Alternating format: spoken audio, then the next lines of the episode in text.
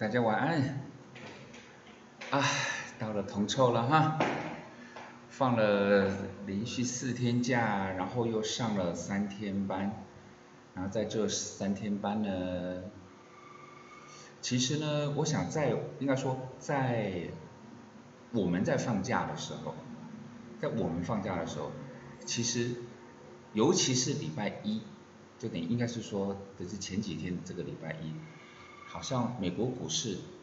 就是因为叫做中国的恒大地产破产的这个事件，然后砰一下子就是道琼就跌了五百多点啊，虽然后来就是哦慢慢慢慢慢涨回来，但是当时其实当时就是八大有在一当然有在某些地方有跟一些朋友们稍微聊了一下，说我对恒大的这个事件，就当时的跌了五百多点，我的我的看法。然后我现在在就我们就借由广播的这个地方，我再简单的说一下，我再简单说一下我个人的看法。呃，我想恒大地产的一个状况，如果如果要真的把它的整个什么研究报告给它弄出来的话，我那真的要可能要讲很久很久。不过各位知道吗？我们这种广播的铜臭呢？八大会用地球化跟各位做一个简单的说明。简单来讲，大家只呃全市场大概哦不能讲全世界哦全世界哦，大概最关心的是什么？最关心的就是恒大地产的这个呃如果它要倒闭，假设它倒闭，会不会叫做雷曼兄弟的风暴再来一次？零八年的金融海啸，事后大家知道哦那是雷曼兄弟。它整个就是骨牌效应，那叭叭叭叭叭叭这样子搞出来的。那恒大地产会不会有这样子的状况？八大的看法，这两个有有一点不一样。当然你是说欠的钱，你说恒大地产它负债高不高？哦，非常高，非常高。但是恒大地产跟雷曼兄弟。他们两个有一个很大的不一样，很大的一个地方不一样。我先跟各位讲一下，呃呃，恒大地产它为什么会快要破产的这个东西，我相信有些人觉得合理耶，很多人就是我在跟朋友在聊，他们就觉得这个一点都不意外的原因是什么？就是两个大方向嘛，就是今天就是一个房地产业者他在。呃，事业蒸蒸日上，然后他想要扩大他的版图，这个叫做合情合理。但是你扩大版图的方呃方式是什么？如果今天就是在房地产在房地产蓬勃发展的这种情况之下，其实很多的建商，包含台湾在内啊，但是因为大陆更明显，就等于是我跟银行。我跟银行，比如我借个两个亿出来，但是我赶快把这一呃房地产这个房子盖好卖卖一下，我可以收回二十亿，就等于是它的整个的财务的杠杆来讲话，其实当当回收时间够快，回收足够顺利的情况之下，这种杠杆大家都觉得说，哦，这个叫做适当的投资。就等于是说，我们今天好像我去跟银行，我借了五万块，然后我拿去投资，如果我能够在相对短的时间，那我就可以不但赚回那五万块，我还可以再多赚多赚个十万。那很多人会觉得，哎，那借钱投资好像也无妨。就是如果投资顺利，而且回收的速度过快，你不想说投借了五万，然后投资。过了十年你才能赚到钱，哦，那也会太慢，对不对？所以恒大地产当可以用比较短的时间就能够顺利的回收它的高杠杆的财务投资，在房地产这个面向，甚至在其他的不同的事业，它连矿泉水都卖啊，汽车也卖啊，所以在刚刚开始的时候来讲的话，就变成是哦，它的资产。哦，非常非常的大，而且它的财务投资，哦，那个效率非常好，对不对？我借一块，我可以赚五块，等于借一块不就是我的负债只有一块吗？但是我赚到了五块，叫做我资产有五块。你在财务报表上看起来，在之前，哇，那财务报表很漂亮。但是当刚刚所讲的那个状况，你借钱，然后呢去做房地产的投资，回收的够快，够顺利，都没问题。但是当就是当中国在打房的政策，尤其是在最近。我们讲是在最近啊，那不是前天的事情啊，就是当慢慢慢慢慢慢，整个中国在打房地产的这个步调也越来越积极来讲，像什么房地产公司，他在跟银行融资借钱，就是刚什么借钱嘛，去盖房子，然后再去卖，再来还钱，这个条件他开出了就是三个条件。三条红线，那这个红线其实各位可以去 Google 一下，就等于是说，今天如果你要去借钱来讲的话，你的什么资产负债率啊，啊不能超过百分之七十啊，你的净负债不可以到于百分之百啊，然后短现金短债比啊，那小于一，这些东西都叫做火星化。简单来讲就是，银行要借钱给房地产公司，哦我要有条件哦，你不可以像以前那样子，哦想借就借哦这样子不行哦。在这样子的情况之下，变成恒大地产他要借钱不好借了，而且你钱债未清，你旧债要借你更难了，对不对？所以才慢慢慢慢慢慢，包含他刚刚的所谓的转投资的事业太多，多到就是觉得好像钱来的太容易，就投资的太脚步太快，这些都是那个他基本的一个一个状况，基本的状况。所以不要不能怪说，好像在二零二零年，那是去年，去年八月份宣布，刚刚讲的那个 房地产三条红线，好像是去年八月份才出事情，而是这基本上在中国的所谓房地产市场，这个大家本来就已经心里有数，本来就心里有数的情况之下，所以大部分的中国的地产公司，至少那三条红线大概都踩到一条。至少都踩到一条，所以恒大的状况其实各位不是好像前两天才出事情的，它的股价来讲的话，它跌，它股价不是哦，恒大的股价不是上个上个月才开始跌的呢，不是上个礼拜才开始跌的呢，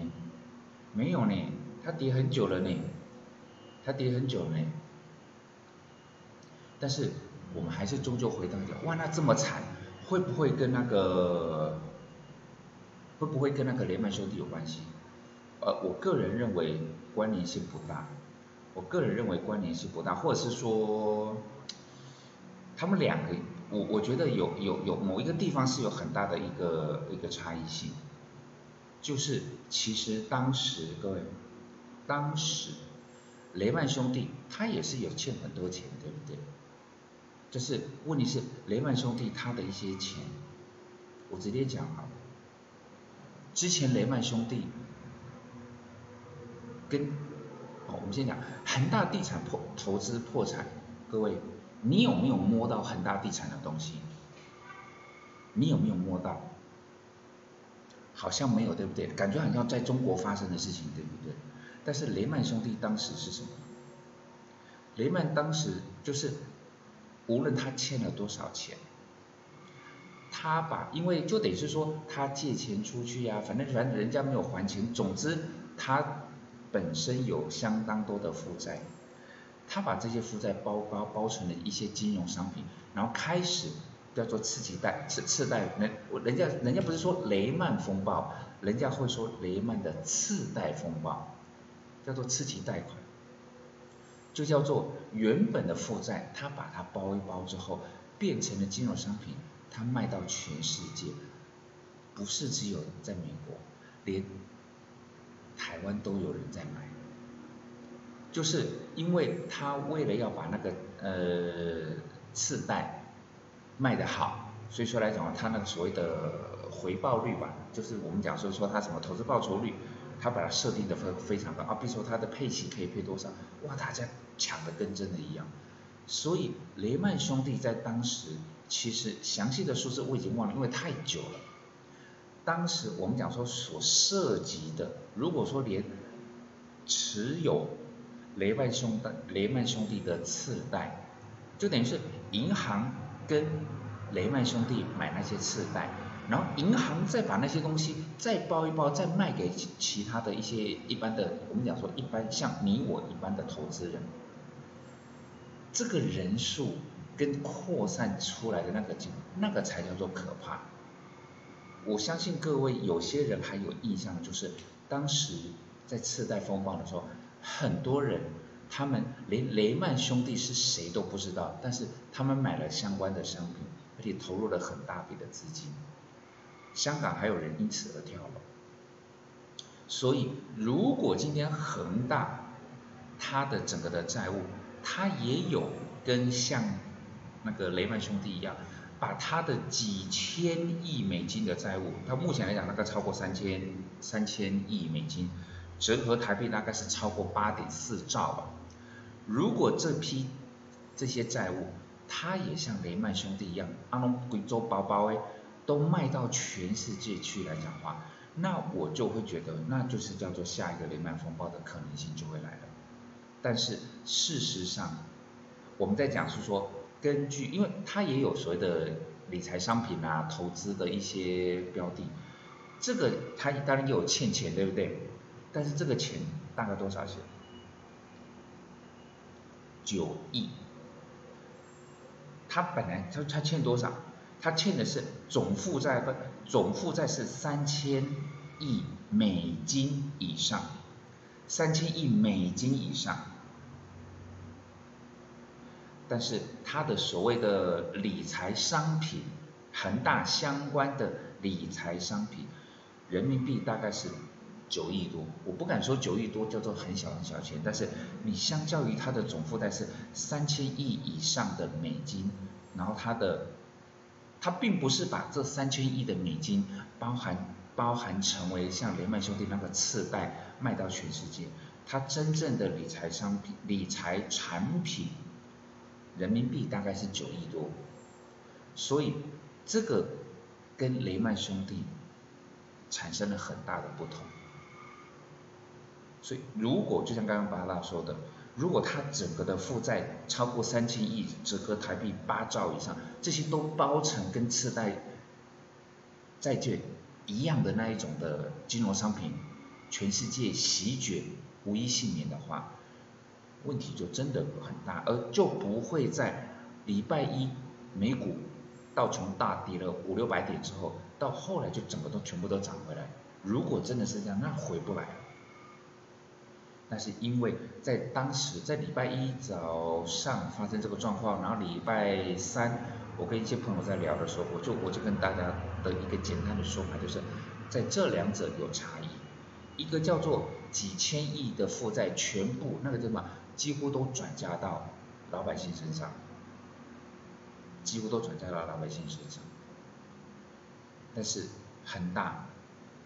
几乎没有，因为你用三千亿美金，然后分那是分母嘛，那分子是九点三的，大概九亿多，九点三亿左右的人民币，你这个分子除分母来讲，代表说它扩散到一般小老百姓的比例不算太大。当然，你说有人投资他的房地产，因为有人在炒作房地产嘛，他投资房地产啊，然后啊现在也也出了状况，又都盖不下去了嘛。